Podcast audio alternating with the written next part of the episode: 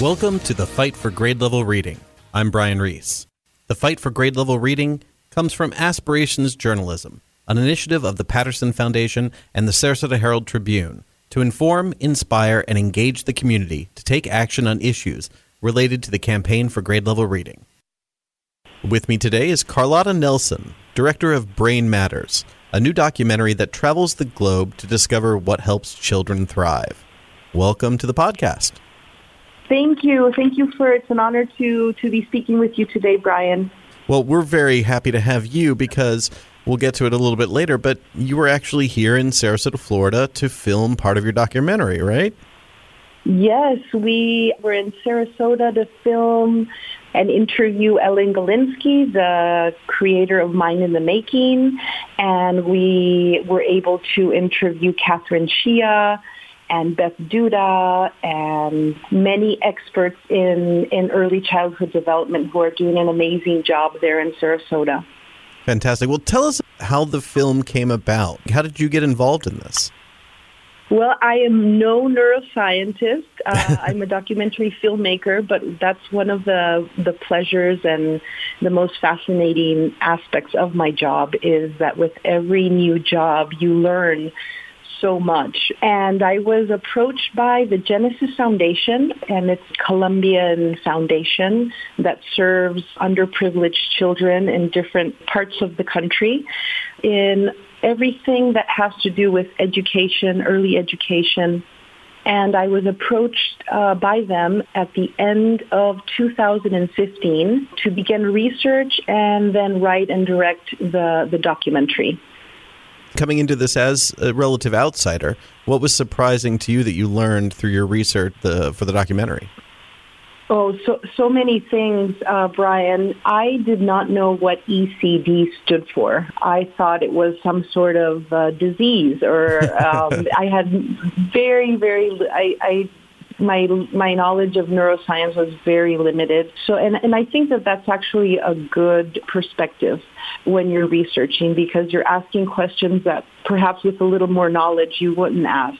Sure. Uh, the purpose of the documentary was really to create awareness on the importance of the early years. So I learned so many things from the number of words you speak to a baby determines or predicts the number of words that baby will produce mm-hmm. at age three. Just all the brain activity there is in a baby's brain. You know, I, I think that there's a lot of myths that people that that in general that people have when it comes to the early years, and and I myself was was a, a misbeliever. So we've we've really tried to debunk a lot of these myths. For example, you know, children start learning when they go to school. People who think I was just born this way. Right. Many things like that that I think that are in in popular culture, but are very important to get rid of because that in the end harms you know that child's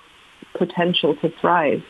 Yeah, I think you're entirely right. I mean, coming at this from um, a newcomer's perspective, it really makes the film an amazing primer for people. I think people who even know about early childhood development could learn a lot from it, but it also answers a lot of questions that the perfect layman, a parent or uh, a caregiver, might have about early childhood development. You, you're answering all of that there in a way that is really approachable.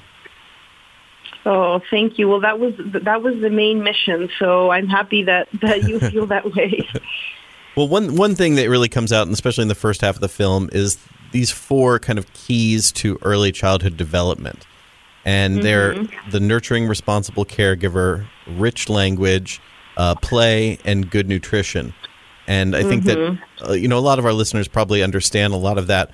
But what really struck me is that a lot of these things have a huge impact regardless of socioeconomic standing. Yes, yes. And that is another big, big myth that quality early child care requires uh, money or or having fancy toys or and it's not like that at all. What science is saying is that it's good. I mean, everything that's important for the brain does not require money. It's about time and it's about the level of engagement of the parents or caregivers. And, and that's why high quality early childhood education uh, really needs to be at the forefront of, you know, even businesses and policy level because parents need help. Parents need to to realize that this is what their babies need. And it's not pseudoscience. It's it's it's the real real science. I i was very careful because the genesis foundation really wanted everything to be validated by science. So when I was doing my research, I I created an 11, 11 member committee, scientific committee, mm. that helped guide me every step of the way from the first draft of, of the script to the last version of the film. I think that I kind of went off uh, off topic here. No, no, no, that's quite all right because I, I think that this is something I hear in, from a lot of people who have programs or from scientists, and that is the science is quite clear. We know what to do to help early childhood development and it's just a matter of right. having the political will or the education of caregivers or you know all the different things that kind of get that scientific information out there in a way that people can digest. Right right. And that that's another one of the um, great aspects about this film is that the scientists were saying you know this is so important. We're going to finally have something that we can show others, you know, with this film because scientists are very good at what they do, but not necessarily good at transmitting or or translating what they know in layman terms. It's entirely true. And this does that this documentary does that very well. One thing that you also spend a fair amount of time on is executive function. And that's when you were talking to Ellen Galinsky here in Sarasota. Right. And, and the importance of executive function. So tell us a little bit about that. How does that come to play? Well, executive function and, and self-regulation, we're, we're, we're not born with that knowledge, with those emotional skills, but they're so necessary. And this is another myth we have to get rid of. I myself, uh, when I was growing up, I, would, I thought that when I was older, I was going to be able to manage my emotions better, mm-hmm. increase my empathy levels and social skills and communication skills. But it's not an adult thing. These skills are learned best when a child is very young. And if we learn how to deal with frustration, if we learn how to prioritize our goals, even think about our goals and then act on them. The earlier we learn these skills, the much better we will be with others and ourselves later on. Right. I mean, they form a foundation for being able to learn other skills too. The having that self-regulation. Exactly. Exactly. exactly. And then the, the the the good thing about learning these self-regulation executive function skills so early on is that it kind of forces the adult to learn with the child. Right. Parents want the best thing for their for their children, all of them. But many many people do not know how to do that and uh, because there there is no university for parents although there's a lot of information on the internet a lot of books some people find it kind of overwhelming uh, you know where to start looking who to listen to. And that's why it's so important that this film that people know that it's validated by the best experts in the field. In psychology neuroscience cognitive psychology biologists well, you know, one thing that I found fascinating is the I had not never read about it before, but the Abecedarian project, which was a decades long study that took a look at kids of lower socioeconomic backgrounds and tracked how er, high quality early childhood development care changed their trajectory. And I think a lot of people would say, well, that's that's going to be clear, but it also had a an interesting two gen effect. You're familiar with two gen? Children, no. Okay, it's um, it affects the not just the children, but their parents and even their grandparents having this early childhood oh, care. Yes, I know that concept by uh, intergenerational effects. Yeah. Right. Yeah.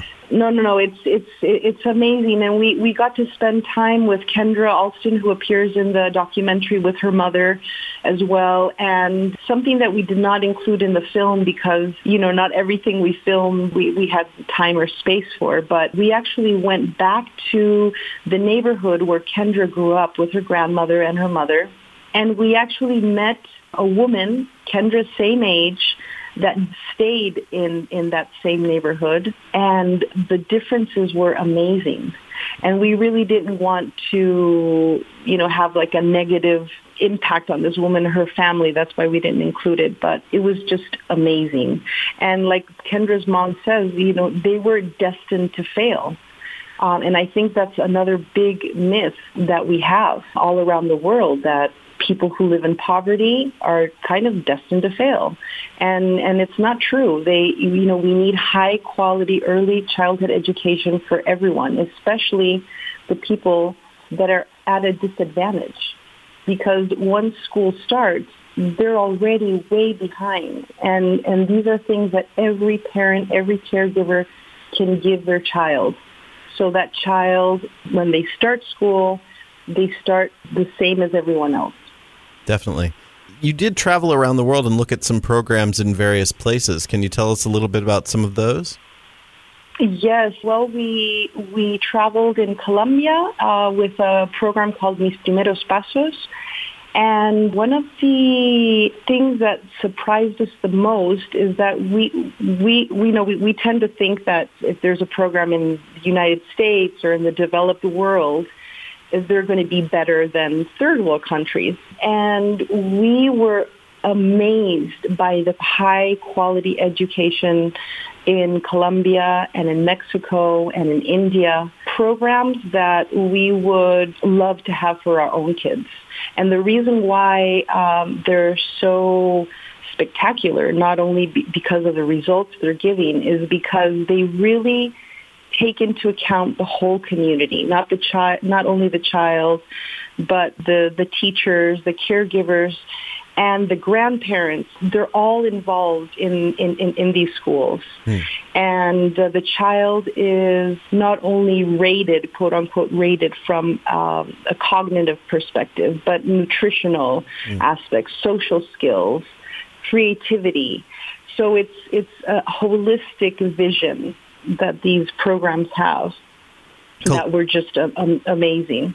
Colombia was a very interesting example because you know they have a national priority now in early childhood development, correct? Yes, yes. That means that every single child uh, born in Colombia has has access to high quality early childhood care and education and development. It's been a difficult process for them because of all the different ethnic groups there are and languages within one country. We traveled all the way to, to El Choco in Colombia, and that took a flight, a bus, a tractor, and two boats to get there. It, it took us about six days just to reach the destination. These are these are communities, um, indigenous communities that live very, very far away from cities, from even small towns. And they have their own cultural uh, beliefs. And the government and with the help of, you know, NGOs, they've had to really study how to work together finding ways to collaborate and educate and, and working with the community leaders. Well, it, the first world could learn a lot from Colombia. I mean, even in the United States, we certainly don't have that guarantee of early childhood development mm. and early childhood care. But one thing that I loved, and I, I've seen this in a few other places, the whole idea of return on investment as a way to kind of convince politicians of the the importance of early childhood care and the fact that return on investment for dollars spent on early childhood development can be 1 to 5 or 1 to 10.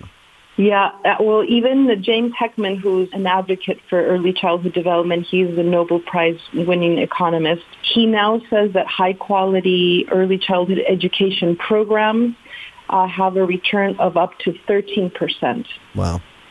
That's 13%. And, and really, it's the investment of the future of our society. So even people who do not have children should be interested in what happens in with with these future citizens. It's putting the money where it should be for the benefit of everyone. Definitely. So, where can people see Brain Matters? Right now, we they can see it in iTunes, Google Play, um, on Amazon, and we're also going to give people the opportunity to organize their own uh, community screenings through an exhibitor tool that we will have on our website and hopefully that will be up and running this month because we really want for people to really own brain matters uh, in the sense that, that we want them to see the movie. Then we want them to go out into their communities and screen the movie, be able to screen it at churches, at communities, libraries, small theaters in their neighborhood. And we'll, we'll also be sending them a discussion guide so they can engage in a great, uh, interesting Q&A afterwards. Fantastic. When is that going to be available, do you think? We're hoping this month to have to have that tool up and running as as well as our website. So by September, you know, we're we're already getting requests from all around the world of people interested in showcasing brain matters in their communities and that's really what we what we want. Our mission is to create further awareness not only among parents and educators but really at a policy level and a business level because governments and businesses should be supporting parents. Definitely. And it's clear when you watch Brain Matters why that is. You did a great job. I love the documentary, and thank you very much for coming on the podcast, Carlota. Thank you, Brian. Have a wonderful day, and thank you so much for having me.